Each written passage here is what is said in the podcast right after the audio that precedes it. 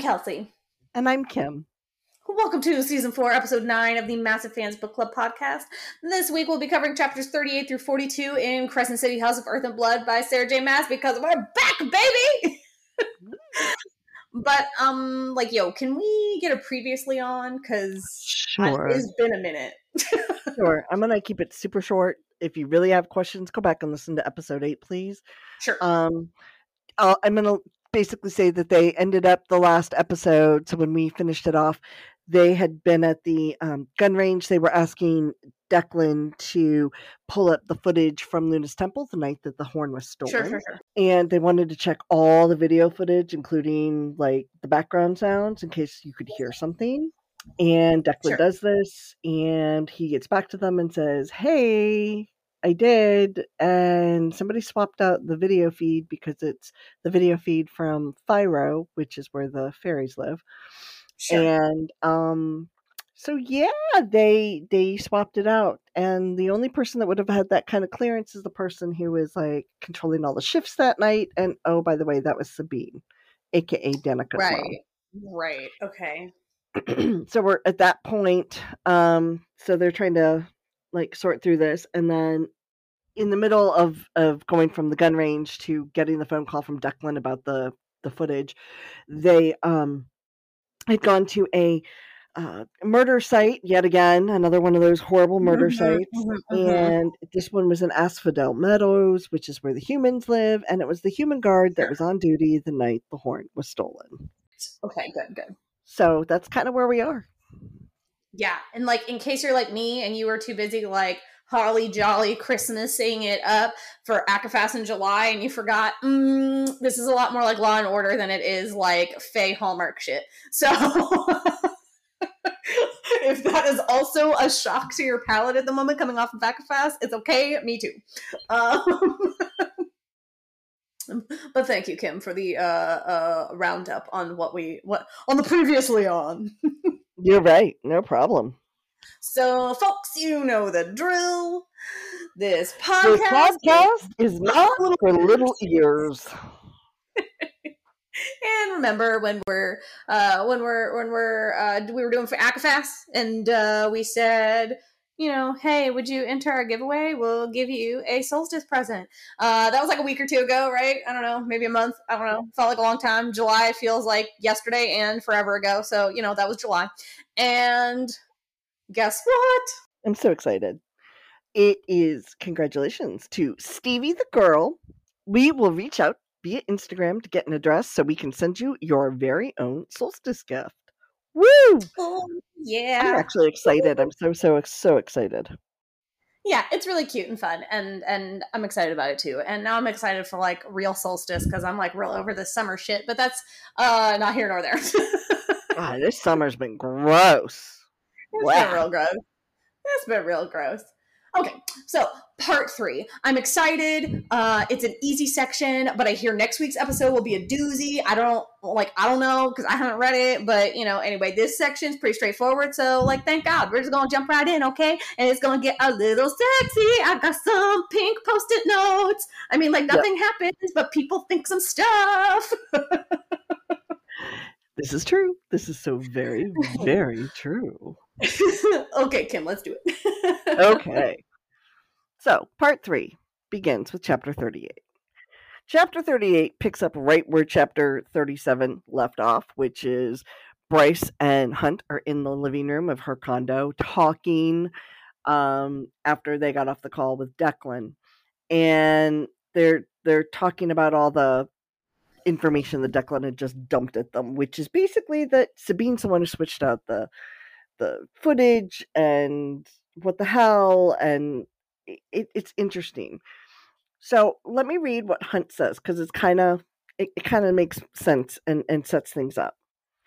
The demon has been staying out of view of the cameras in the city. Sabine would know where those cameras are especially if she had the authority to oversee the video footage of criminal cases. And then he's like you know he as he says to himself you know, he was really upset with how Sabine had treated Bryce earlier when they ran into her on their way back to the apartment after leaving the um, murder site.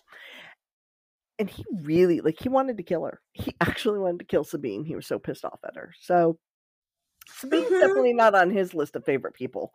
No, not Um, even a little. And as he says, you know, in his in his internal monologue, he's like, you know, he'd seen Bryce laugh in the face of the Viper Queen, go toe to toe with Philip Briggs, taunt three of the most lethal Fey warriors in the city, and yet she had trembled before Sabine. Yeah. It's not cool. No. So when Bryce doesn't reply, he says again, it makes sense that Sabine could be behind this. And they're sitting right next to each other on the sofa. Hmm This is important because it it, it it's leading somewhere. Anyway, Bryce finally speaks up and she's like, Look, Sabine wouldn't kill her own daughter. And, you know, it's like Hunt goes, Really? You sure about that? Yeah, he's You like, "Uh huh." Sure? and she's like, No. And she's really she's really upset and really kind of defeated. And Hunt's like, Look, everyone knows that the Prime was considering skipping over Sabine to tap Danica to be his heir. That seems like a good fucking motive to me. And then he picks up his phone and he's like, Wait, wait. I, I want more information. Picks up his Yeah, phone. he's like, I'm on, a- I'm, I'm, I'm on, on a brainwave. And he calls Isaiah. Isaiah answers, and he's like, How easily can you access your notes from the observation room the night Danica died? Specifically, did you write down what Sabine said to us? And Isaiah was like, Please don't tell me you think Sabine killed her. Please. Right. He's like, please don't let this be the can of worms we're opening today. Like, you know, this is a man. Okay, uh, like, side note, I was watching Midsomer Murders earlier today, and like, it just, there was a part that cracked me up because, like, the main guy had, like, gone out, like, away from town to, like, do a thing on a case. And so his like, you know, second went out to lunch and he literally just said, like, yeah, like the boss is away. So like I can get away from my desk to have lunch for one day. And literally like the minute he sits down, he gets a call. And he's like, Are you kidding me? Are you fucking kidding me? And I Yeah. feel like that was Isaiah. I feel like he's like, My dude, like I just got home. I just microwaved my lasagna. Like I just poured a glass of wine. Please don't fucking tell me you're suspecting Sabine. You want me to look up my notes. Oh shit, you are telling me that. Yeah. And Hunt's just like, look, can you get me the notes? And poor Isaiah's like, okay, you want me to recite this whole thing? And Hunt's like, just what she said about Danica. Did you catch it? And he knew that Isaiah had, because Isaiah takes like crazy notes for everything. right. So Isaiah says, Sabine said, Danica couldn't stay out of trouble. Bryce stiffens. Hunt lays his free hand on her knee, squeezing once. She could never keep her mouth shut and know when to be quiet around her enemies. And look what became of her. That stupid little bitch in there, still breathing, and Danica is not. Danica should have known better. Hunt, you then asked her what Danica should have known better about, and Sabine said, all of it, starting with that slut of a roommate. Oh shit, that's rough, man. Sabine's a total bitch.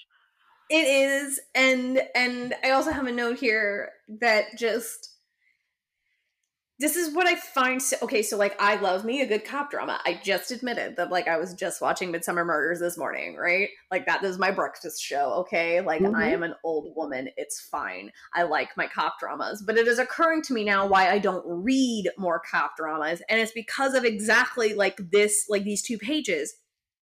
Cop dramas bug me because if you're not seeing the delivery, you're just taking everything as it comes to you, and there's not a whole lot of hope for you to be able to guess people's intent. Like when you Correct. watch a murder show, you watch specifically how a character says something when they're interrogated, or Mhm. looks at the cop, or looks at the victim, or whatever, and you can pick up, like, ooh, you know, good news, bad news, like good news bears, bad news bears, right? But when you're Mhm. reading, you don't really get that. You're just like, oh, like we knew Sabine sucked, but we had we couldn't have possibly guessed that Sabine said anything like this because why would we?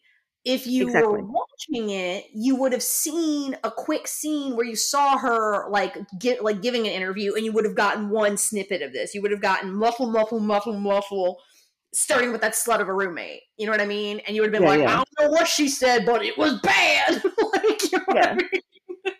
Versus, like, did we even know she got questioned until like this minute? Not really. Like, you know what I mean? So, like, reading, We did because it's actually in the first section. yeah, but we don't know what came of it. You know what I mean? We don't no, know. that part is true. Like, for all we know, she immediately went, "I want my lawyer," and nothing happened. like, you know what I mean?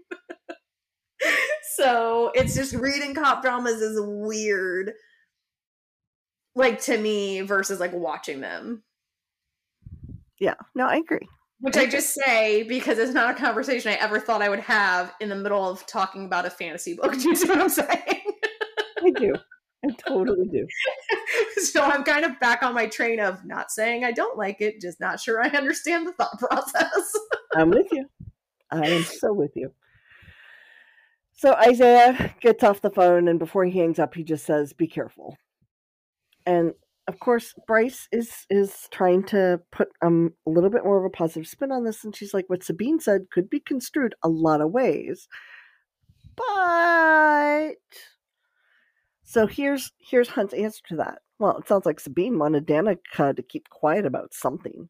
Maybe Danica threatened to talk about the horn's theft and Sabine killed her for it. And Bryce is like, so why wait two years? And I suppose that's what we'll find out from her. And then Bryce is going, but why would Sabine want a broken artifact? Even if she knows how to repair it, what is she going to do with it? She can't use it. You know, I mean, this Right. is Bryce's thought because she's like, we know that the only person who, who right now that we know of that can use it is Ruhn. So Right. the fuck? And you know, then Hunt is like, I don't know, and I don't know if someone else has it and she wants it. And then Bryce is like, look, if Danica saw Sabine steal it, it makes sense that Danica never said anything. Same with the guard and the acolyte. They were probably too scared to come forward. And the follow up to that is, well, then it would also explain why Sabine swapped the footage and why it freaked her out when we showed up at the temple, causing her to kill anyone who might have been seen, who might have seen anything that night. The bomb at the club was probably a way to either intimidate us or kill us while making it look like humans were behind it. And Bryce is like, but I don't think she has it. And in the middle of this, Hunt gets distracted. yeah. by Yeah, by Bryce. Okay. He goes. I wish the sentence ended there, Kim.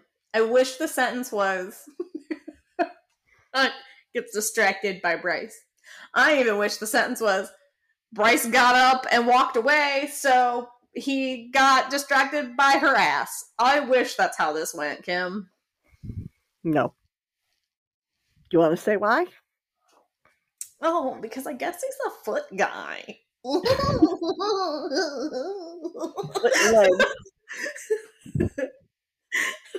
He likes and legs, apparently. Apparently, apparently, uh, apparently, he's now very distracted by her very pretty, pretty uh, red toenail polish. Which, congratulations! Also, I was really upset because I was reading this and I am currently wearing red toenail polish, and I was like, I I was like, not to like yuck somebody else's yum, I suppose, but like, I just feel like probably 99% of our audience is female, and I don't think I've ever met a woman who was like, you know what, I love feet. like, so, like, by nature, it just feels like a weird dude thing that, like, women will just mostly never understand. I, I don't know. So, I don't know. I just thought it was, like, really a, like, weird, weird choice. like, you know what I mean? Here's my thing: fetishes are are just that they're fetishes, and conversation for another day. I'm gonna put a pin in that one, um, but and it'll probably be an offline conversation. Sorry, listeners, but um, there are some things nobody needs to know about outside of a certain circle of my friends. Um, but I, I will leave it to say that long, long time ago in a, another lifetime of mine, um, I had gone to a party that ended up being a fetish party. I And you didn't were realize like, "Oh, I brought guacamole." pretty much. Like I didn't realize that's what it was going to be. Okay. My bad. Me and my seven layer dip will be over here. So of all of all the people that were out there, this is awesome. So um, my favorite fetish that I, I was exposed to that evening, and I saw several, most of which I was just like, uh, no, no thanks. I'm no, really, I'm good. Thanks. I'll pass. yeah. This, this one guy who was very cute, very charming, comes and he, he would get all the girls, and he would come and he would take you away from whoever you were with, and you'd go into the bathroom and he'd close the door. And he would wash your hands because he's like, Look, I don't really have a fetish, but I like clean hands. So I'm going to use that as my fetish tonight and I'm going to wash your hands for you. I'm obsessed. I'm obsessed. Okay, that's one I could get behind. Like I said, not to yuck anybody else's yum, but that one, if I gotta pick something, that's my new yum. Hand washing. So it was like we all got clean hands and a hand massage. I mean, I'm not going to lie, it was kind of nice. You're like, slather some lotion on these. like he had candy. He was giving all the girls candy. So when we left, you know, we're all like sucking on candy. We're all smiling because nobody wanted to give it up because it was like it was the best gig in the house. We were like, exactly. dude That's is funny. a genius. So anyway, I've seen some weird fetishes in my life, and again, the rest of it is all offline conversation. That any of my friends you want to have it. If you don't remember these conversations from previous parts of my life, we can have them again. But um, that's all I'm going to put out there for the public to know. But all Again- of that to say, I don't know. Uh, like this, that's fine. Like whatever, Hunt can like what he likes. It just seems like a strikingly strange SJM choice to be like, I've been giving you very little information that the two of these people actually like find each other attractive. Like I have been sprinkling, like we are 400 pages in basically, and I've been just Mhm. barely sprinkling some like cuteness in here, right? Like just a Mhm. barely, right? And then all of a sudden she was like, part three, he likes her feet. Like it just felt like a really strange choice. But like whatever, it's fine. Like strong I- and strange, it's fine. No, I totally agree. So it was just it was weird. But um And honestly, I would have written it off as a weird, weird thing. Like I can't even come up with a better way to say it. I would have just written it off as a weird moment that didn't get edited out. If we didn't keep getting his thoughts for the next like three pages, that I mean, like luckily he doesn't stay on her feet the whole time. But like if we didn't just like get his inner monologue for the next like three pages where he's just like, She's hot though. I know. It's, It's it's really weird because like they've been sharing space for the last like at least since like part two. Yeah. So I don't know why all of a sudden today she's wearing the pheromone perfume and he's like, "Damn." Something. Something. Anyway. yeah, weird, strange, weird delivery, but yeah. It was very bizarre. So anyway, back to the discussion at hand. Bryce is like, I don't see why Sabine would have the horn and still summon the Kristallos, which fair because we know the Right, Kristallos was built to hunt for it. And Hunt is now forcing himself to pay attention to the conversation and not to his fetish fantasy. Um, and he's like, don't forget that Sabine hates Micah's guts. Beyond silencing the victims, the killings now could be also to undermine him. You saw how tied up he is about getting this solved before the summit. Murders like these, caused by an unknown demon when Sandriel is here, it'll make a mockery of him. Maximus Tertian was a high was high profile enough to create a political headache for Micah. Tertian's death might just have been to fuck with Micah standing. For fuck's sake, she and Sandriel might even be in on it together, hoping to weaken him in the Asteri's eyes so they could appoint Sandriel to Valbara, Valbara instead. She could easily make Sabine the prime of all Valbaran shifters, not just wolves. Sure. Holy shit, that's a lot to just jump to. But okay. Yeah. Um I read that sort of like I feel about like the 30 minute mark of all Law and Order episodes where they're like we have to make sure that in case you are just tuning in now because you thought that the show started at 4:30 but it started at 4 I'm just going to lay out a bunch of stuff that like could be it it won't be it but that way if you are just joining us now you feel like you're a part of the conversation like Yeah. it felt like that where it was like hmm okay i'm gonna go with probably not because that makes too much sense Yeah. And Bryce is like, look, Sabine isn't that type. She may be power hungry, but she's not to that level. And you heard her bitching about the the sword. She's like, we shouldn't waste our breath guessing her motives. It could be anything. However, Hunt is still not letting it go, and he's like, "Look, we have we have a damn good reason to be thinking that she killed Danica, but nothing solid enough to explain the new mur- new murders. Catching her with the demon would prove her involvement." And so then she then Bryce is like, "So do you think Viktoria could find the video footage?" So Hunt is like, "Yeah, I'll reach out to her. We'll we'll talk to talk to her." and in the end she's like i you know what i i i need to run so i can take a nap uh, so i can go to sleep tonight. I i'm i need to run this off take a nap i'm sorry. Ooh, you all can tell i'm tired because i want a nap. Anyway she goes to Oh, her room she changes. What a choice. Like mm, there's like some deadly peeps on the loose who probably want me dead. There's like some deadly creatures on the loose that probably want me dead. Hmm, i'm gonna go take a run in the dark. Like what the fuck? Yeah. No one yeah anyway when she comes out hunt is already standing there in athletic gear waiting for her to go running with her. And she's like i want to run alone. And he's like oh well too bad. So sad. Right. and we get an invisible snowflake. And then bryce is running and we're starting to realize you know she is literally trying to run all of her feelings out. Sure. Um she's she's not able to wrap her mind around what they're talking about with everything and her leg starts to hurt.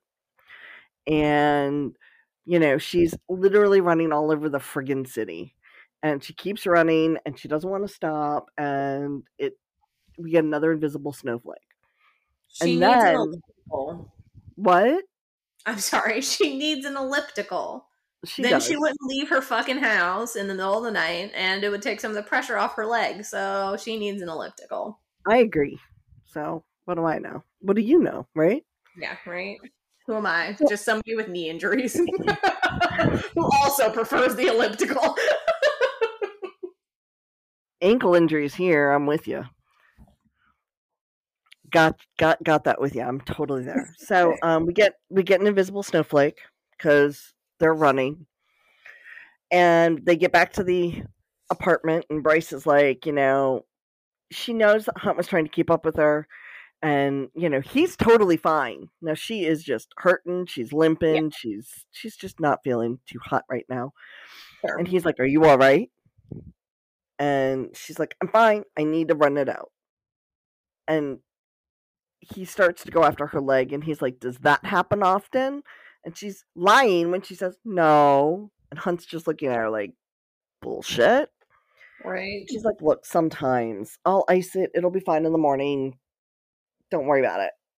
And Hunt is like, Wait, did you ever get that checked out? And she's like, Yep. Thanks for coming and she goes off to take an ant to take a shower and and hunt is like yeah and it's like he knows she's totally lying but Sure. he's not going to call her out on it yet and that's the end of the chapter so that's the end of 38 and 39 is actually from Ruhn's point of view 39 is such a mind fuck if you skim by accident, which is what happened to me. Because the first like five paragraphs, I'm like, so did she choose now to go to the doctor? and then I'm like, I missed something. And I had to go back to the top of the page. And I was like, oh no, Ruhn is there. Yeah. Not Bryce. Okay. like for like five paragraphs, I was like, so it finally hurt enough that she was like, maybe I should do something about this. Like what? yeah no no, this is about Bryce making good choices. this is not about Bryce making good choices. This is about her brother trying to get some information. And about flirting the, with Medwitch. flirting with the cute Medwitch. Um anyway, despite the entrance, he he talks about the whole thing with the Medwitch and and where where it is, and I I just find it interesting that the description of the Medwitch's uh, clinic yeah. is it cracks me up like in a good way. Um, a small quartz fountain is atop the white marble counter, blended pleasantly with the symphony playing through the ceiling speakers. So it's like a spa. I know. I literally was like, I was very confused because that's kind of why I thought Bryce was there. Because I was like, oh, this is definitely like some bougie plastic surgeon's office. Yeah, you know. so he's waiting, and he's he's looked through all the pamphlets and everything. And I love I love what he says. Uh, you know, in his internal, he's like, yeah. He's looked at everything from fertility treatments to scar therapy to arthritis relief my that's a interesting grouping of things to read about. I get it. I have sat there and read all about shingles multiple times. Let's not even have that conversation. You gotta do something when you're in there. True. Anyway, a door opens down the hallway finally, and he hears a witch come out, and she's like, Please call if you have any further symptoms and the door clicks shut and you know he's like he's guessing that she's leaving this patient to privacy to change or whatever. And so he's he's standing there kind of awkwardly because he's in all black and he's in this white kind of sterile but very yeah. uh, like environment. And the medwitch gets there. Apparently she's really pretty and he notices that. And she's like, you know, good morning, Prince. And there was that too, her fair, beautiful voice. So I think it's hysterical. Like he finds her deeply attractive. I'm like, oh, yeah, like off the bat, like, like yeah, it's wild. Yeah. Mm. And Ruhn's like, look, I know you're busy. I was hoping you could spare a few minutes to chat about this case I'm working on.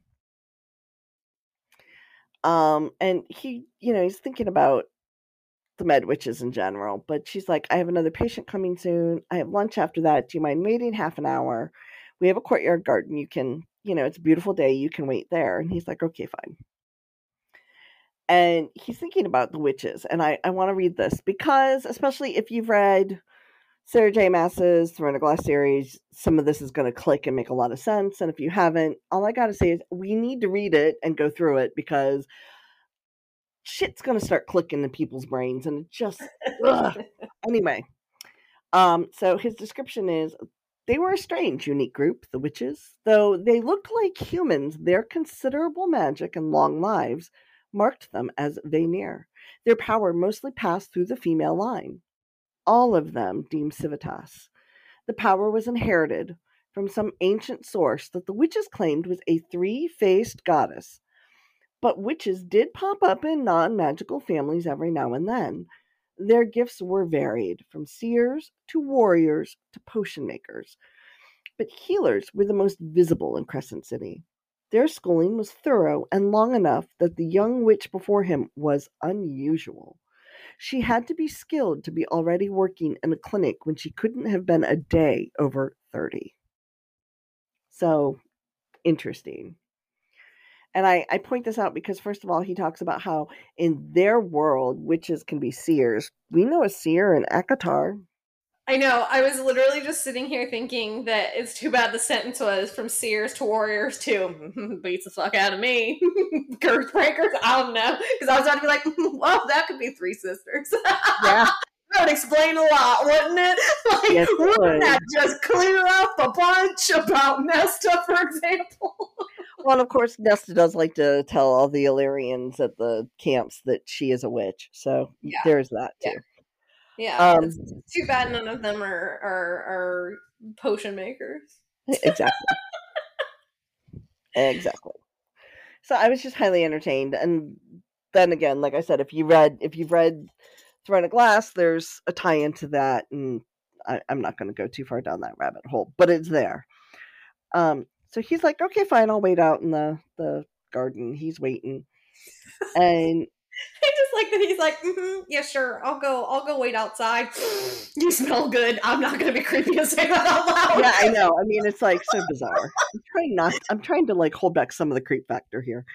I just like that it literally says, "Don't be fucking creep." Don't be a fucking creep. You know, that's like his mantra in his head. Don't be a fucking creep. Don't be a fucking creep. But he does acknowledge that the time goes by quickly because he had calls from Declan and Flynn, as well as a couple of his Aux leaders. So he was taking care of business. She comes out and she brings all this food, and Ruhn's like, "You you didn't have to feed me." And she's like, "Look, it's no trouble. I don't like to eat alone anyway." And finally, he's he's trying to make small talk, and I haven't figured out why, but okay. And he's like, "Where's your accent from?" She didn't speak with the fast paced diction of someone in this city, but rather like someone who selected each word carefully. And she says, My tutors were from an old part of Pelium by the Rhagan Sea. It rubbed off on me, I suppose. And Ruhn's like, That whole area, that's that's old. And she's like, Indeed. So he he's like, Look, he stops beating around the bush and he's like, So I've spoken to this about a few other med witches. No one's been able to give me an answer. I'm fully aware I might be grasping at straws, but before I any I say anything, I'd like to ask for your discretion.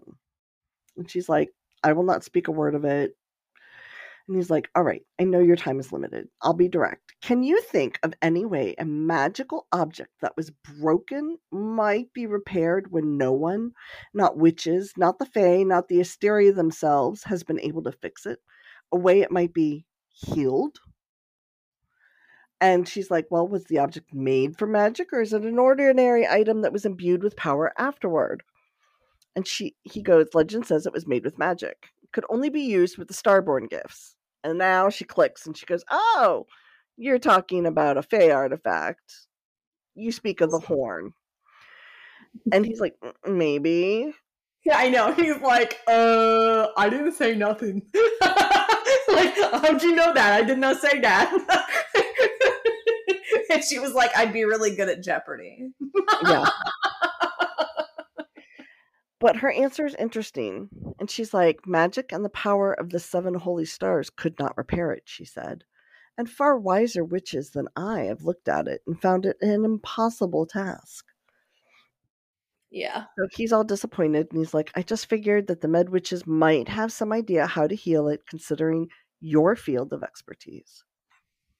Which I think is like an interesting tie in to that whole thing with the cauldron back in yeah. ACOTAR. Because it's sort of that whole thing about like how the cauldron was like kind of sentient and like same thing. Like had it could be broken apart like an object, but kind of had to be healed like a living thing. Yeah.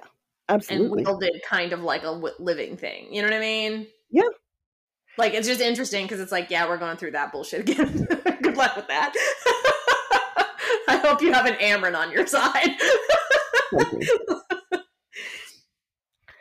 so I find it interesting because then all of a sudden she's thinking about it. She had been like, yeah, no, and then maybe, and then like an idea comes to her. She gets very still and she starts really thinking hard. And then she starts spitballing and she's like, it's possible with all the medical advancements today, someone might have found a way to repair a broken object of power, to treat the artifact not as something inert, but as a living thing. Right. And he's like, wait, so what? They'd use some sort of laser to repair it? And she's like, a laser, a drug, a skin graft, a transplant. Current research has opened many doors. Sure. And all of a sudden, Ruhn's like, fuck. And he goes, So, would it ring any bells if I said the ancient Fae claimed the horn could only be repaired by light that was not light, magic that was not magic? Does it sound like any modern tech? And she said, she, her response is, I will admit, I am not as well versed as my sisters. My knowledge of healing is rooted in our oldest ways. And he's like, okay, well, thanks for your time. And the witch is hysterical. She's like, I am certain you will do so already, but I'd advise you to proceed with caution, Prince. And I'm just like, okay, she's even warning him. And then he brings up the new queen, Hypaxia, and the you know he he offers his condolences on her loss and uh, uh on the loss of her mother and um that you know Hecuba he acknowledged that Hecuba had been well loved and the the Medwitch says, you know, Hypaxia has been in mourning for her mother. She will not receive visitors until she makes her appearance at the summit. So perhaps you can ask her yourself then. And Ezroon's like, well, unfortunately, this is pressing enough. I can't really wait to ask until then, but you know, thanks. And they kind of do their thing. They part ways. And he's he when he leaves, he goes to the Fae archives and he's just trying to research medical breakthroughs. And he's still po- promising. He's pondering the tone and the promise of her farewell because she was like, "I hope to see you again." And he realized he had never gotten her name. If that doesn't feel like some matey mate shit to you.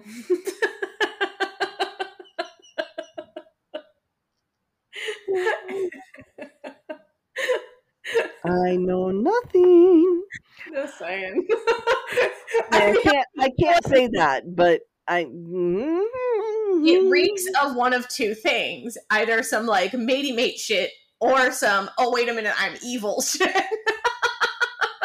you know what I mean? You know, like you're like mm, could go either way. like, Yeah. For some reason, you're important. we I know you say to that is- smell, so you're important. We know. We know SJM's tells at this point. If you give them a scent, they're not going away. No, she doesn't go away. I will. I will say that. But that's the end of the chapter. sure. So, chapter 40.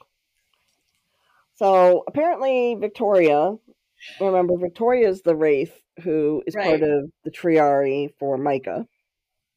Yep, yep. It took Viktoria a couple days to find anything unusual in the cameras or the power grid. But when she did, she doesn't call Hunt. Nope, she sends a messenger in the form of Isaiah, who shows up at the gallery and is like, Vic told me to get your ass to her office, the one at the lab. I'm like, okay, well then. Okay, I thought that was such a weird statement. That's kind of.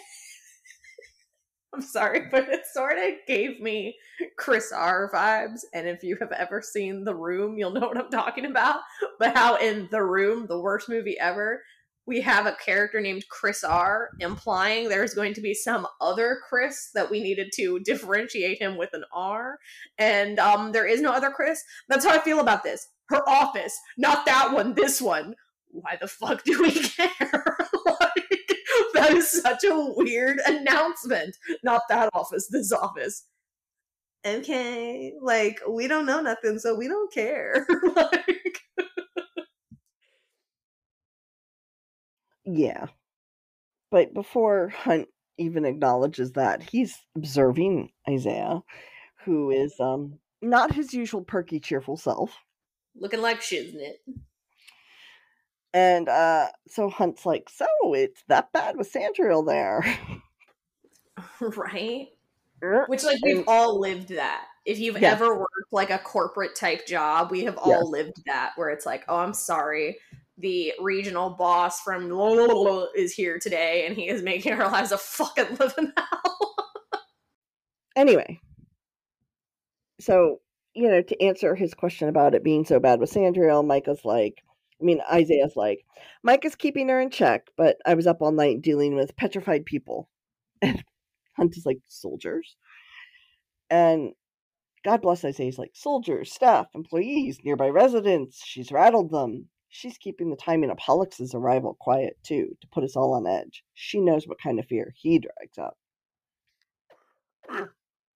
I'm sorry. She's a sadistic bitch, isn't she? And it's like, oh, and the summit's still a month away. Aren't we lucky? Oh, happy day. Um, so he looks at Isaiah and he's like, well, if you need something, let me know. And Isaiah's just kind of like, huh? Blink, blink, blink. What? but whatever. So Hunt is doing this thing and he's now back in his head. And uh, Hunt, you know, had made the comment, you know, because Isaiah's like, Do you think Roga really turns our exes and enemies into animals? And Hunt's like, um, I, I hope not. Um, because he's spent time down in the library now and knows what some of these things look like. And he's like, Dear God, I hope not. Um, but you know, in his head, you know, he's like, you know, he's thinking about Bryce, and he's like, since Declan had dropped the bomb about Sabine, she'd been broody. Hunt had advised her to be cautious about going after the future prime, and she'd seem inclined to wait for Viktoria to find any hint of the demon's patterns, any proof that Sabine was indeed using the power of the ley lines to summon it, since her own power levels weren't strong enough. Most shifters' powers weren't. Though Danica had been an exception another reason for her mother's jealousy and motive. They'd heard nothing from Ruhn, only a message yesterday about doing more research on the horn. But if Vic had found something, and Hunt is like, wait, Vic can't come here with the news? And apparently, Isaiah's response to her is this She wanted to show you in person, and I doubt Jesiba will be pleased if Vic comes here. Okay, fair. Which, like, I forgot about Jessica until this moment. Yeah, but something tells me we really, really, really don't. You know.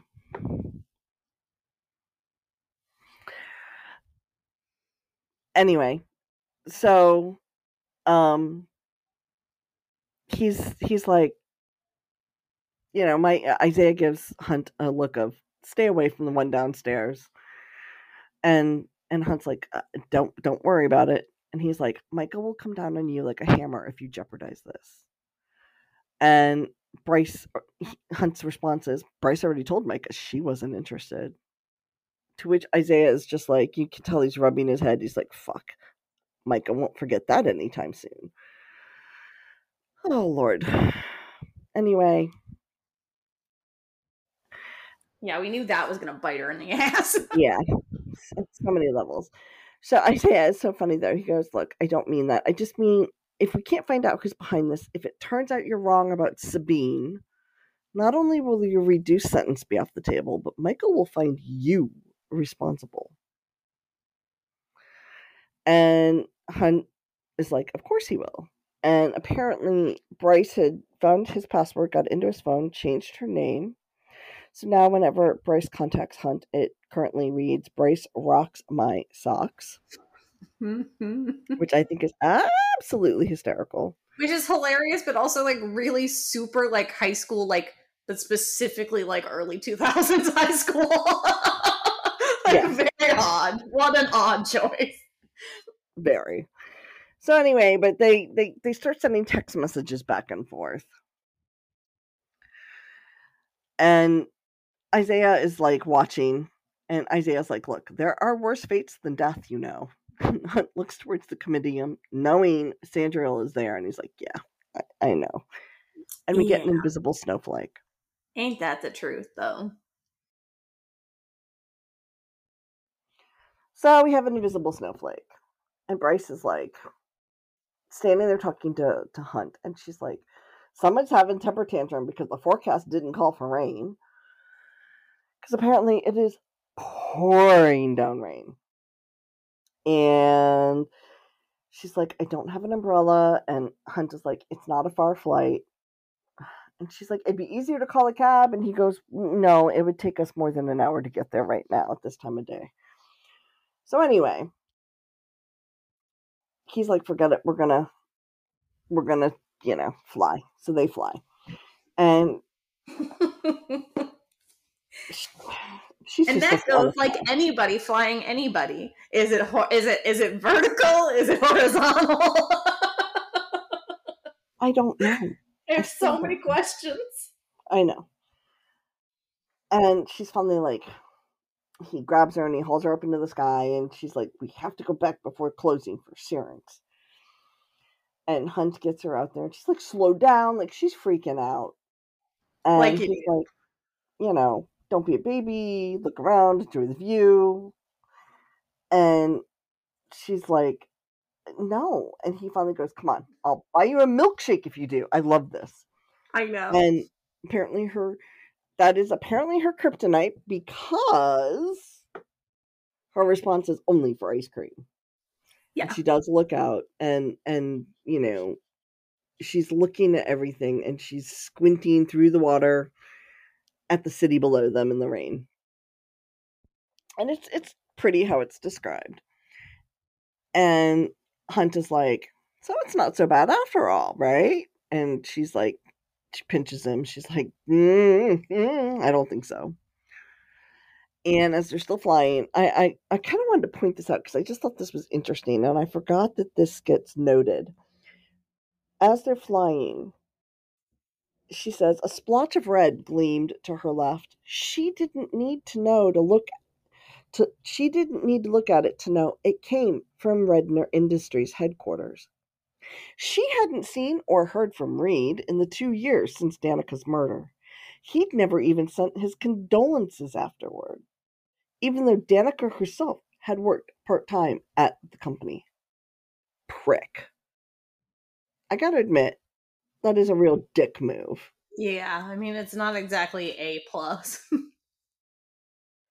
so, yay for walking out on him in the restaurant, right? Mm-hmm.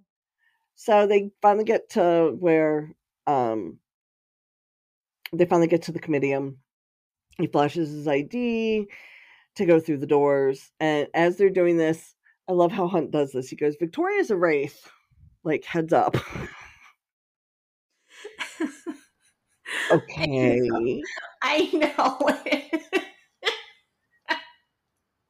Which to me comes off a little bit like Oh, I probably should have mentioned this earlier, but like, uh, I don't know, I can't even come up with a good example, but like, you know, uh, I should have mentioned this earlier, but this person has a horn sticking out of their head, like, try not to stare, like. Much. This much. person's a unicorn, so. It does kind of make. I should have given you more than ten seconds to digest this information. However. here we go. yeah, like ah, what? so apparently, when they land, it's freezing cold in the comitium uh, because they have AC on full blast, and Bryce is wet, and now she's being frozen to her toes with AC. Uh, so she's shivering and wrapping her arms around her, and all Hunt offers is walk fast. like, okay. What are you gonna do? So they get to Viktoria's office, and Hunt introduces her. Bryce, this is Viktoria. And I love how it says in here Viktoria, to her credit, pretended to be meeting her for the first time. In Bryce's internal monologue, and she says, So much of that night was a blur, but Bryce remembered the sanitized room, remembered Viktoria playing that recording at least Bryce could now appreciate the beauty before her. So I thought that's interesting. She she does have vague memories of the night that Danica's died, what happened in the interrogation room. Right. And you know, Viktoria's like, it's a pleasure, and she's kind of flirting. And Hunt is like, she does that flirty smile with everyone. Don't bother being flattered. And of course, Bryce is like, "Oh, so she does it for you too." and Viktoria starts laughing. She's like, "You weren't that good, good one."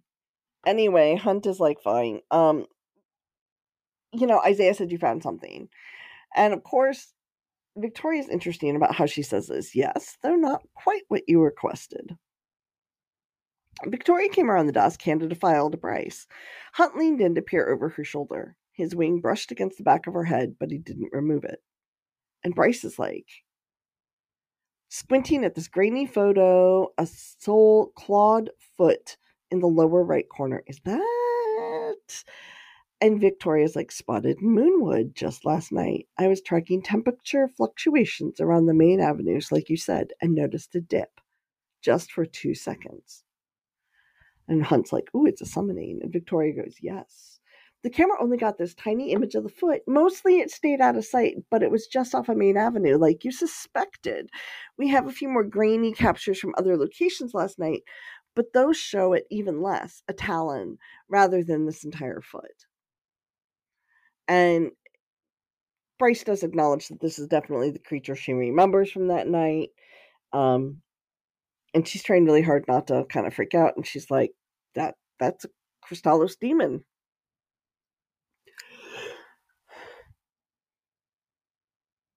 And anyway, Vic is continuing. She goes, Look, I couldn't find the temperature fluctuations from the night of every murder. But I did find one when Maximus Tertian died. 10 minutes and two blocks away from him. No video footage, but it was the same 77 degree dip made in the span of two seconds. Okay, 77 degrees is a really weird, precise amount. right. I'm like, uh, okay. It's almost like, you know, um, Back to the Future with you have to hit 88 miles an hour. It's it's that whole weird okay. Right. Right.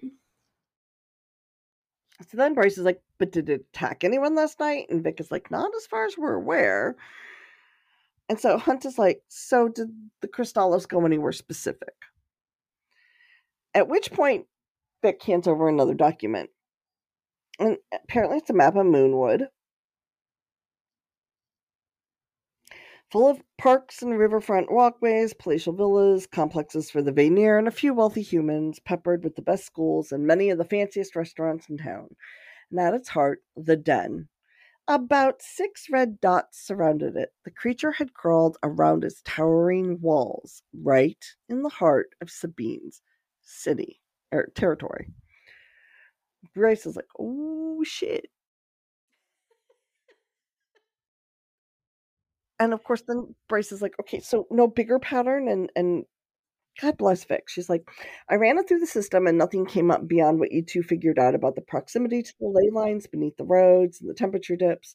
It seems like it was looking for something or someone. And of course, Bryce is now having this flashback to the night that Danica was died and her chasing after it. And Hunt is trying to calm her down. He gets a little handsy. Not inappropriately so, but he gets a little handsy. Sorry, and, this is a funny choice. I think it's handsy. All of a sudden I was like, yeah, I mean, no, but yeah. he put his hand on her thigh. What do you want me to say? It is handsy. Just thought it was funny. Um, Let me comfort you. Yeah. So bizarre. Anyway, Hunt asks Vic, you know, how did you lose track of it? And she's like, it was simply there one moment and gone the next. Apparently, Vic starts noticing where Hunt's hand is too. Which I think is interesting because now Vic is like, oh, hmm, shit, this isn't good. No, this is in like slow motion. The Hunt is realizing that Vic's eyes are like hand on space, hand on space, and Bryce's face, and on space, cocked to the side.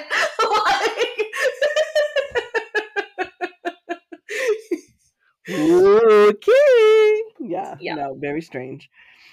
Uh anyway, she's like, look, this is its last known location, at least as far as what our cameras could find.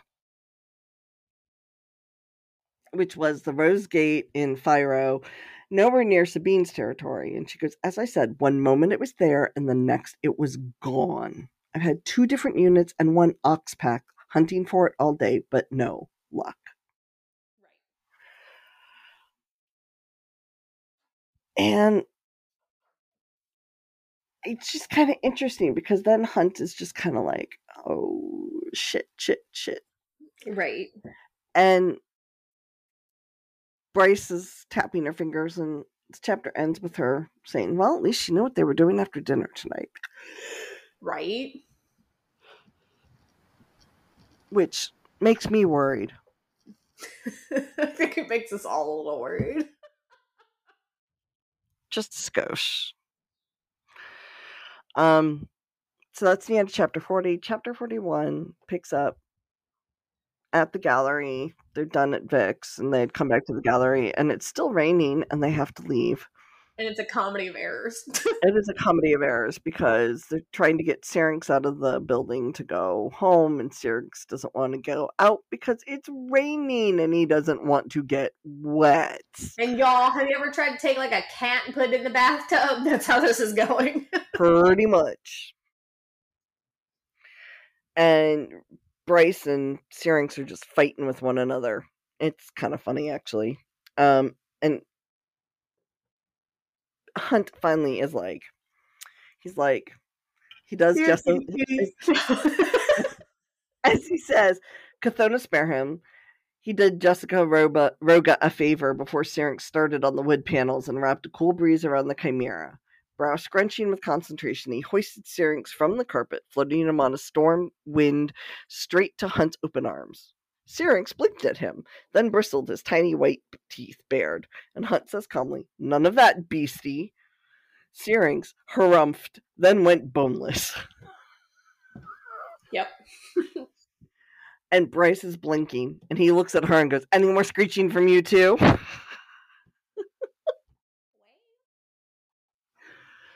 So she ends up coming over to Hunt. He puts Syrinx in her arms and then he scoops them both up and flies them over to the apartment.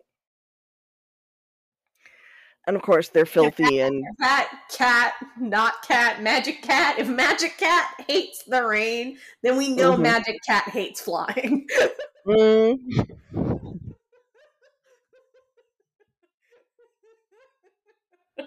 yes, uh, man. But apparently Syrinx finally does decide to forgive them when they're back in the apartment. He gets extra food and and treats. Yeah. So kind of worth it.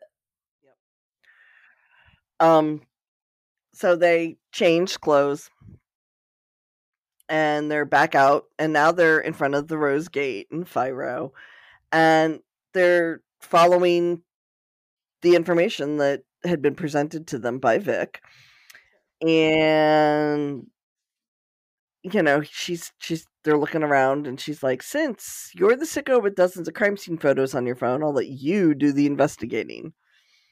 And Hunt is like, ha ha ha, funny. And she's finally looking. She looks, you know, she's looking closer at the photo that's on his phone because he took a picture of the printout from that Vic had shown them. And she's finally like, that camera there pointing to one of the 10 mounted on the gate itself. That's the one that got the little blur. And Hunt is like, yep. And there's no sign of Sabine. Not that he expected it, but, you know, hey, you never know.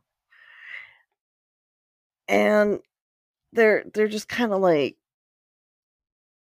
trying to figure out where this demon is. And Bryce is finally like, you think the demon headed out of the city? And Hunt is like, I pray it didn't because oh my god, what a hot ass mess that would be for the countryside. Um, and Bryce is like, okay. And, and that, my friends, is how you get a chupacabra. yes, that is how you get a chupacabra. You're right. and that we solved that. there we go. It's all fixed. Ta-da! and then Hunt is just like he's going back and forth. He's like, maybe we were wrong about the ley lines. And Bryce is like, What do you mean? And he shows her the map of the city he'd pulled up, running a finger over Ward Avenue, then Central and Main. The Kristallos appeared near all of these streets. We thought it was because they were close to the ley lines, but we forgot what lies right beneath the streets, allowing the demon to appear and vanish without anyone noticing. The perfect place for Sabine to summon something and order it to move around the city. He pointed to the other side of the gate, to a sewer grate. And Bryce is like, "You are kidding." I now, am, I am laughing, Kim, because when we read, like, when we first started this book and we were getting these details, because, like I said, it doesn't super read fantasy to me. So when we're reading it law and ordery early on, I'm like, oh yeah, easy, easy fix. I definitely know where he is. It's definitely a sewer problem. And then they were talking about the ley lines, and I was like, oh yeah, I'm an idiot. Like, it could not possibly be the sewers. That would not be magical enough.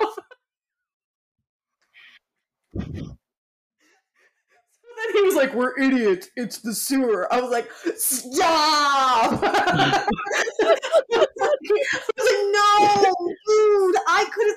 We could have been like 15 chapters ahead right now. We had." Man, you should have just asked a dumb old human. I could have helped you out though. I know, for real. I was like, my man, I definitely thought it was the sewer, and then I kept my damn mouth shut when it was not the sewer because I was like, clearly I'm an idiot. well, all I have to say to that is again, if you've read Throne of Glass, Sarah J. Maas is a thing for sewers. I'm saying no more because you haven't read it, but anybody else who, out there who has read them, I know you're gonna. I know you went where I went with that, so I did go there. I can't help myself. Um, That's funny. Anyway, we'll get there. I promise, Kelsey, you will get there. I I'm gonna it's get you there. I'm gonna drag you kicking and screaming. I probably will go willingly. I know. Just you know, saying. so we got an invisible snowflake, and the next thing we know, Bryce is like, "It reeks," It's like, yeah, it's a sewer. and you realize they're in the sewer, and or actually, really, it's truly a case of soaked from the rain and kneeling in or genus knew what on the sidewalk. Hunt hid a smile as the beam of his flashlight skimmed over the slick bricks of the tunnel below in a careful sweep. Then over the cloudy, dark river, surging, thanks to the waterfalls of rain that poured in through the grates. So they're in a sewer. Lovely.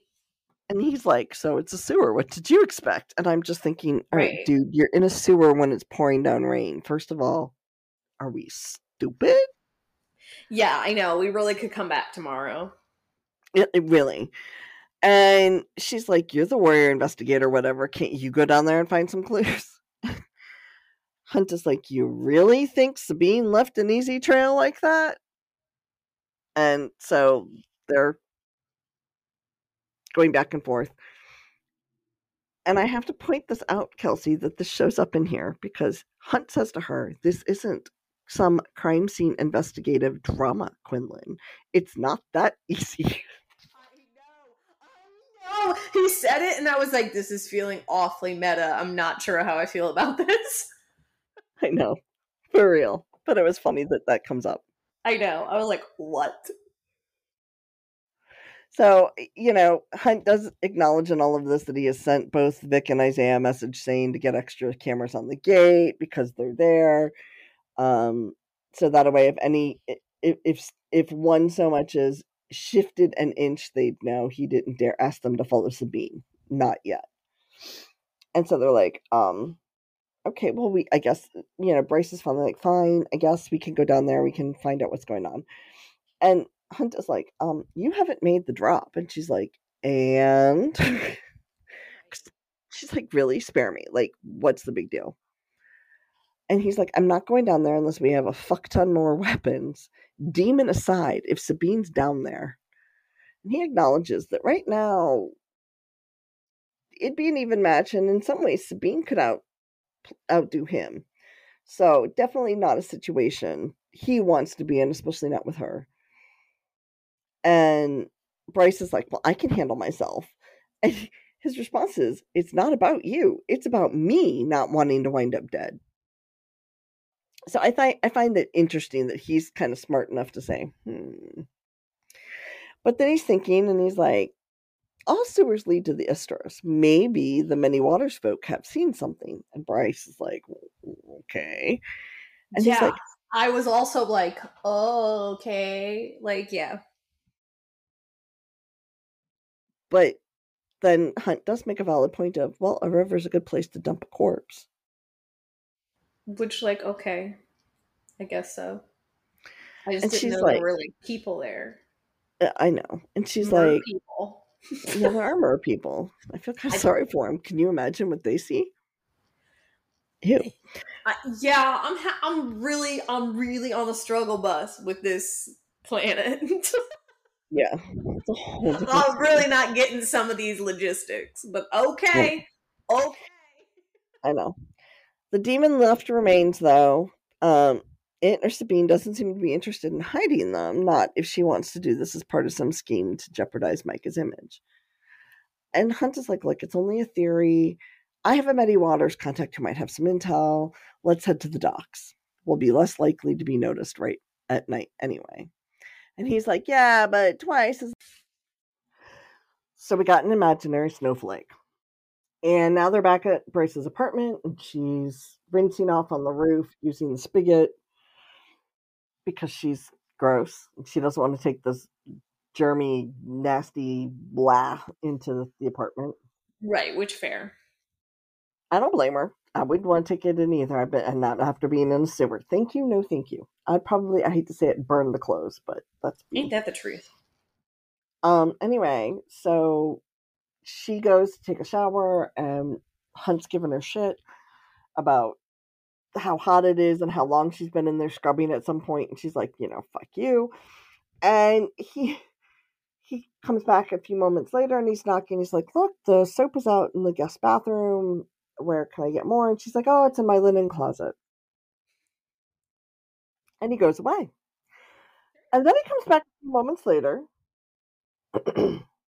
and Hunt is knocking again. But this time when he says, Quinlan, there's something in his tone that she's like, Oh, oh shit, what happened? She's like, What's wrong? and she's getting wrapped up in a towel. She goes to answer the door, and he's she, he's like, she's like, you you. He goes, you want to tell me something? And she's looking at him like, about what? He's like, about what the fuck this is? And he extrudes, he extends out his hand, he opens up his fist, and there's a purple glittery unicorn now, I know none of us thought that this is where it was going. No, Kim, I thought it was going to be like, oh, did you know that the murder weapon is in your closet? like, that's usually how these go. But no, no, there is no planet on which I was going to be like, mm, her Beanie Baby collection. That's what he found. Yeah. And then she's like, well, why are you snooping through my things? And he's like, well, why do you have a box of unicorns in your linen closet? Also for a moment thought like these were real walking around unicorns. I was like, I don't know. She's got pets. Like, I, yeah, all of this was fucking weird. All like nothing about this was like how my brain works. I agree. And he, she's like, this one is a unicorn Pegasus. She strokes the lilac mane. Jelly Jubilee. You're like, uh huh. Yeah, sure. you can't help but laugh. And Bryce moves past him, and the box of toys is now that she had up on the top is now down lower. And she's like, the soap is right here. Yet you took down a box from the highest shelf. And he's just like, I, I saw purple glitter. And she's looking at him and she goes, You thought it was a sex toy, didn't you? He has no answer. And she's like, You think I keep my vibrator in my linen closet? Again, like nothing about this is how my brain works. And he's he's like what I want to know is why you have a box of these things, aka the toys. And she's like, Because I love them. This is my Pegasus Peaches and Dreams. And he's like, You're 25 years old. And she goes, And they're sparkly and squishy. And this is Princess Cream Puff. And she almost what? laughs at the juxtaposition as she holds up a sparkly toy in front of the Umbra Mortis. And he's like, that name doesn't even match your coloring. What's up with the food names? And she's like, it's because they're so cute you could eat them, which I did when I was six. And she's like, her name was Pineapple Shimmer, and her legs were all squishy and glittery, and I couldn't resist anymore and just took a bite. Turns out the inside of them really is jelly, but not the edible kind. My mom had to call poison control. I'm sorry, that's actually funny. I know people that would do that. And he's like, yeah, and, and you still have. Thing.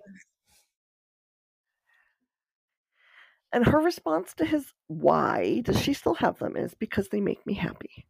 She's like, if you want to get deep about it, playing with them was the first time the other kids didn't treat me like a total freak. Yeah. Starlight Fancy Horses were a number one toy on every girl's winter solstice wish list when I was five. And they were not all made equal. Poor Princess Cream Puff here was as common as a hop toad, but Jelly Jubilee. my mom left Nidaros for the first time in years to buy her from one of the big towns two hours away. She was the ultimate starlight fancy conquest. Not just a unicorn, not just a Pegasus, but both. I flashed this baby at school and was instantly accepted. And he's like, okay, I'm not going to ever laugh at them. And she's like, good. And she's like, next time you want to check out my vibrators, just ask. They're in the left nightstand. And she goes back into her room. I have to give her props because I have to say, like, you didn't go there. I did. As soon as he holds out this purple thing in his hand, I was like, oh, he found a vibrator, what he thinks is a vibrator. That just had to be where yep. this was going. My brain didn't even do that. And mine did. I'm sorry. Totally went there. So anyway, next so she they they do this and the chapter ends. Thank God. Cuz I don't think I could take any more of the the of the talking about childhood toys. It's a little weird. Creepy. Okay, but I will say that was like the first time to me in 400 pages, almost 400 pages. This was the first time that Bryce felt human to me. Yes. That is true. I would agree with that. So, like, I really appreciated that because for 400 pages, I've been like, this bitch, I don't get this bitch. You know what I mean? And then with this, I was like, oh, maybe I do. I understand that. Yeah. It's okay. It's good. It definitely brings out a different side of her, right? Of course, I'm having flashbacks to um, she talks about them the way they are, and you know what I think of is My Little Pony. yes, My Little Pony, My Little Pony. okay, My Little Pony is came out just as I was aging out of all that stuff. So I, I just pictured know. because she had like a bin of them. I pictured beanie babies, but yeah, I feel you the way she describes them, I I think of My Little Pony. I don't know why, but that's what I thought of. Anyway, it's the end of the chapter. So, chapter 42. The next morning, they're down at the ice at the Istros River, and they're waiting, you know, down by the, you know, down at the the end of the the the quay and you know bryce is looking at i have to tell you i almost called her Feyre um welfare i mean we did just do like a lot of recording the last couple weeks to like get all of ACOFAS in so yeah. I literally almost just called her Feyre i was like ah wrong name. Whatever close enough. Um, yeah close enough right? The chosen one bitch The female lead in this book, yes, her.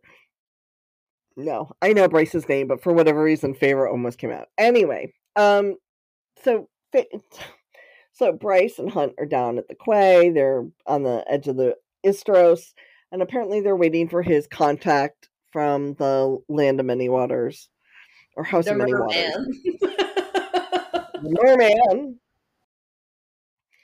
And as they're waiting, you know, Bryce asks him, Have you ever been to the Mer City? And he's like, Nope, happy to stay above the surface. And then she he asks her, Are You? And she's like, mm, Never got an invite. And he acknowledges most never would. The river folk were notoriously secretive. Their city beneath the surface, the Blue Court, a place few who dwelled on land would ever see. One glass sub went in and out per day, and those on it traveled by invitation only. And even if they possessed the lung capacity or artificial means, no one was stupid enough to swim down, not with what prowled these waters. So I find it interesting that like the the the land of the Mer, you know, the Mer City is like very much forbidden fruit, so to speak. Interesting, right? So a head pops out from under the water and waves and Hunt is like, "Oh, do you know any more?" And she goes, "Oh, yeah, you know, one lived down my hall from me in my freshman year of college." And he's he's like, "Okay." And they talk about the fact that the mer can shift into fully human bodies for short periods of time. But if they went too long, the shift could stay permanent and their scales would dry up and flake away into dust with their gills shrinking to nothing. So they would become permanently human. So kind of weird. And she goes off on this this thought of her and and Danika in college with the girl down the hall who basically turned their dorm into a party dorm.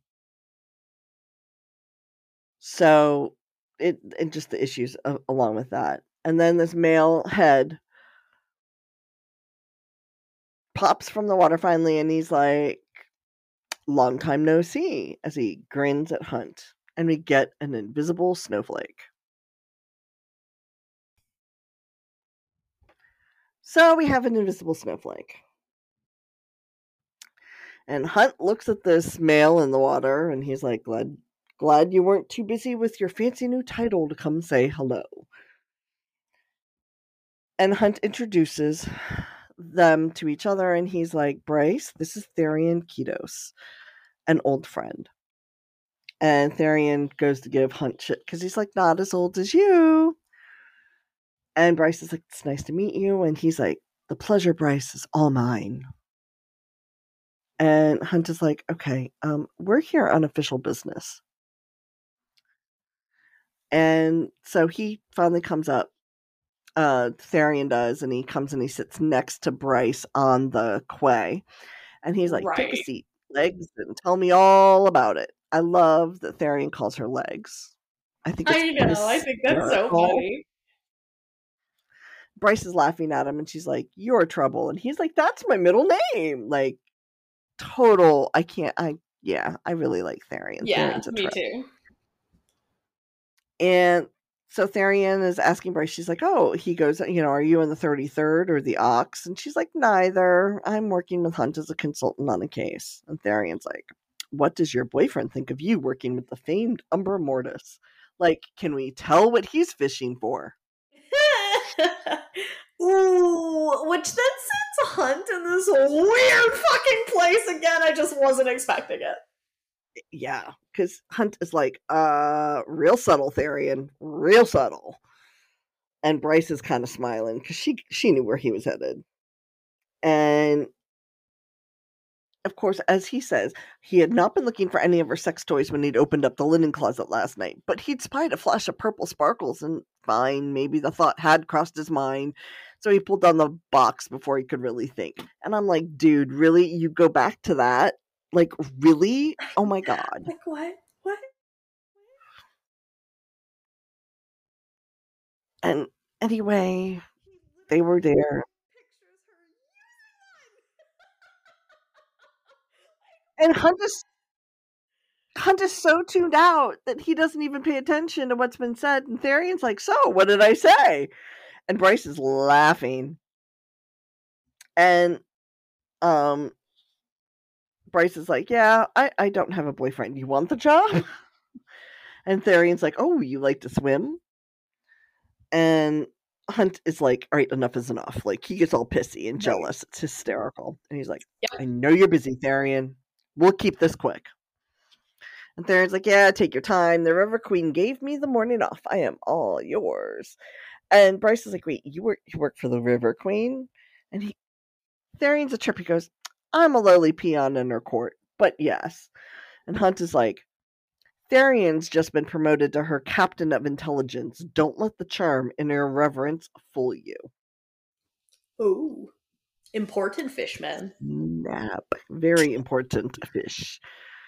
Anyway, Bryce is like, look, I, we have a few questions for you, if that's all right. And Tharion's like, shoot. And Hunt is like, have you seen anything unusual lately? And Tharion's still got his tail and it's, you know, like doing swirlies in the water. And he's like, What kind of case is this? Murder?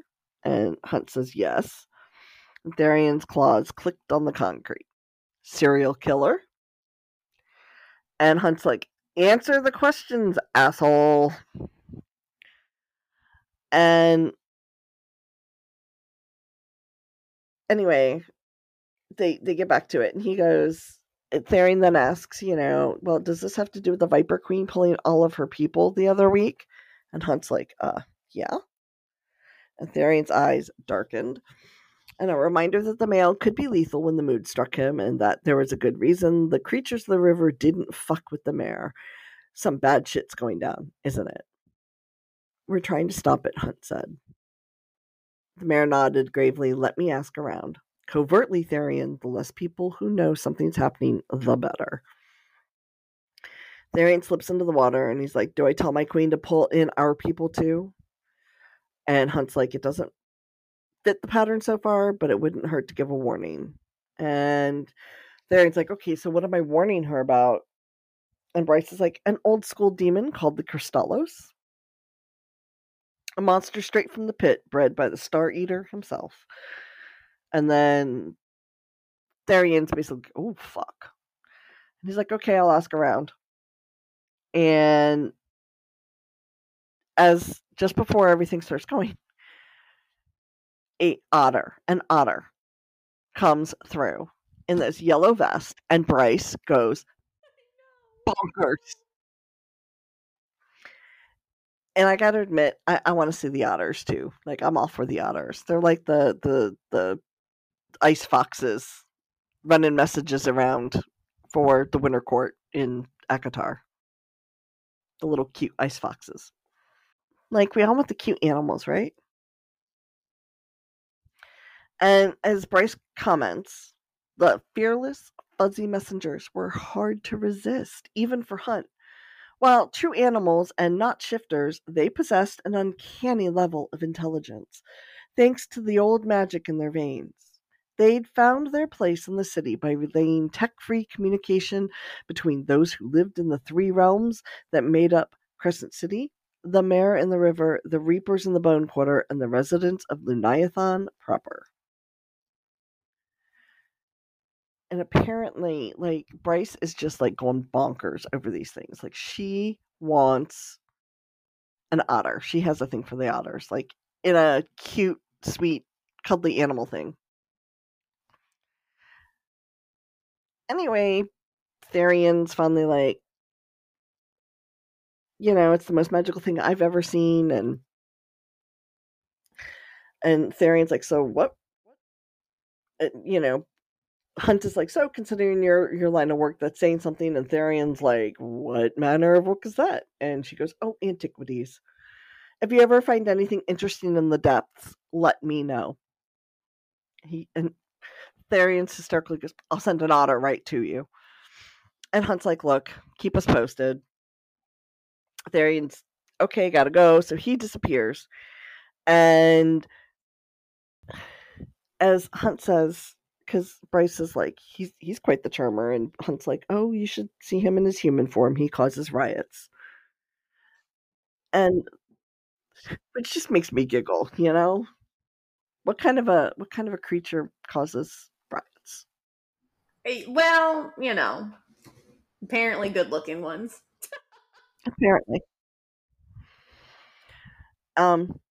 Anyway, Bryce wants to know how they met, and it had to do with some uh, mer murders last year, and one of them had been Tharion's little sister. Uh, and they had found the murderer, and um, as they, as Bryce asks, I assume that you know he didn't make it down to the blue court, and Hunt just kind of looks at the water and says, "No, no, he didn't." And we get another invisible snowflake. They are now over at the gallery.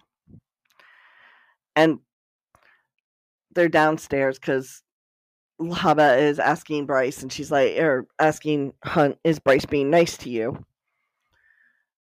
And Bryce is like, please. And of course, Hunt's like, So what would you do if I said she wasn't Lehabah? And of course, Lehabah's like, Oh, well, I'd burn all of her lunches for a month. Anyway, they keep going back and forth, and apparently a book tries to escape, and Lehabah goes after it, and it's kind of comical. And Hunt is lifted, he finally, like, the whole time Bryce has been at the computer. She's been, you know, clicking away on things. And Hunt is finally like, look, we need more intel on Sabine. The fact that she swapped the footage of the horns theft from the temple is suspicious. And what she said in the observation room that night is pretty suspicious too, but they don't necessarily mean she's the murderer. I can't approach Micah without concrete proof. Right, and, it just means she's rich as fuck. Yeah, well, and you know, let's face it, we know she's a bitch, so being sketch as fuck kind of goes along with that, right, right? Exactly. It's like we can't prove that she's a murderer right now. We can only prove she's sketch as fuck, and we knew that. yeah. And of course, Bryce is like, "Look, Ruhn hasn't gotten any leads on finding the horn, so you know we can't lure the Kristallos with that." And Hunt is asking her about the jacket that she's wearing and he's like you know i saw danika was wearing this in a photo in your guest room. Why did you keep it? And this is another nice human moment into bryce and who she is because she says danika used to store her stuff in the supply closet here rather than bothering to go back to the apartment or over to the den. She'd stashed the jacket here the day anyway i didn't want sabine to have it she would have read the back of it and thrown it in the trash And Hunt's looking at it and he goes, Through love, all is possible. Bryce nods. She's like, Yep, the tattoo on my back says the same thing. Well, in some fancy alphabet that she dug up online, but Danika had a thing about that phrase. It was all the Oracle told her, apparently, which makes no sense because Danika was one of the least lovey dovey people I've ever met. But something about it resonated with her. So after she it died, like it's gonna be like her laptop password or something. Yeah, something. I don't know. Like I don't know where we're going with this, but we've repeated it enough times that I just feel like this is going to come back and we're going to be like, oh, I have to type something into the computer. Through all is possible. Like, I don't know. I just feel like we've been repeating ourselves too much. It's gonna, it's something that's going to be like the open sesame of the book. Maybe. I won't say for sure. Anything is possible. And it's a nice moment between Bryce and Hunt because Hunt is like, look, I get it, personal effects. He's like, you know, the sunball hat that you were making fun of. You know, he's like, look, it, it represented a new beginning for me for the first time I was in, you know, it, it represented a new beginning for me here in the Niathan you know, because it's so different from Pangera and everything over there. And, you know, so she, you know, Bryce laughs. She's like, oh, so you have your hat and I have Jelly Jubilee. Weird connection, but yeah. okay. Something like that. And of course, you know, they keep teasing each other back and forth. And, you know, she is restraining herself, but it's very overtly sexual and flirty. And Hunt is finally like, we need to focus on Sabine. And Bryce is like, of course, because hooking up with Hunt really wasn't a possibility. Um, and she couldn't look at him as Hunt asks her any thoughts on how we can get more intel on her, even just a glimpse into her current state of mind. And Bryce is like, we can't bring in Sabine for formal questioning without making her aware we're on to her. And he's like, okay. And she's like, so I think we should bring the questions to Sabine. And that is the end of the chapter. And I am just so blown by how randomly overtly sexual they're both being. like she's uh, basically yeah. like about to rip his pants off while they're talking, and I'm like, this is wild. like literally, I feel like y'all gave so few fucks last like just 10 chapters ago and now you want to fuck like what i know it's random as hell it's super random but now i'm like super excited because i feel like the next section's like shit's gonna get wild because I feel like this was setting some interesting stuff up. It was. It is. I will say that. I will. I will confirm that. With that, Kim and I are just glad that you have an episode to listen to it all because, well, technology be technology. Um. So with that, uh, till next time, mm, bye. Mm, Bye.